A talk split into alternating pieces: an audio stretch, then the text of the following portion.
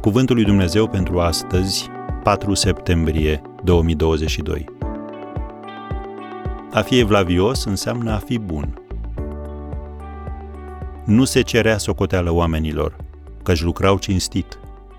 2 Împărați, capitolul 12, versetul 15.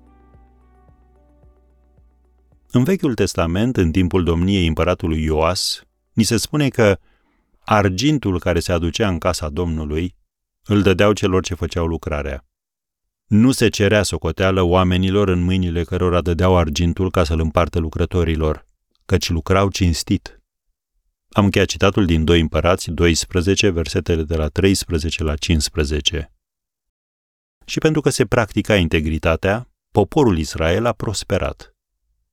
James Madison, unul dintre părinții fondatori ai Americii și semnatar al Constituției, a scris Scopul fiecarei constituții politice este sau ar trebui să fie, mai întâi de toate, acela de a găsi conducători care posede cea mai mare înțelepciune în a discerne și cea mai mare virtute în a urmări binele comun al societății, și apoi de a lua toate măsurile de precauție ca aceștia să rămână virtuoși câtă vreme continuă să păstreze încrederea publică. Am încheiat citatul.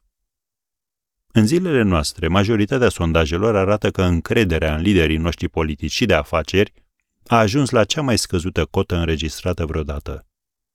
Suntem de părere că aceștia au numai două lucruri în minte, să se îmbogățească și să rămână la putere. Din nefericire, și liderii buni au parte de același stigma general. Ce ar trebui să facem noi? Ceea ce ne învață Biblia. Și anume, întâi, să ne rugăm pentru cei aflați la putere.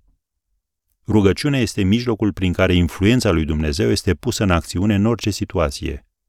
Dacă crezi lucrul acesta, te vei ruga și îl vei lăsa pe Dumnezeu să-i judece. Al doilea lucru, să susținem liderii evlavioși. Biblia spune, în Proverbele 14, versetul 34, Neprihănirea înalță pe un popor, dar păcatul este rușinea popoarelor. Fii preocupat de deciziile conducătorilor și laudă acele acțiuni care scot la iveală influența lui Dumnezeu. Și al treilea lucru pe care ne învață Biblia să-l facem, să ne implicăm în mod personal. Edmund Burke a spus, tot ce trebuie pentru ca răul să triumfe este ca oamenii buni să nu facă nimic. O persoană plus Dumnezeu poate schimba lucrurile. Așa că străduiește-te azi să fii tu acea persoană.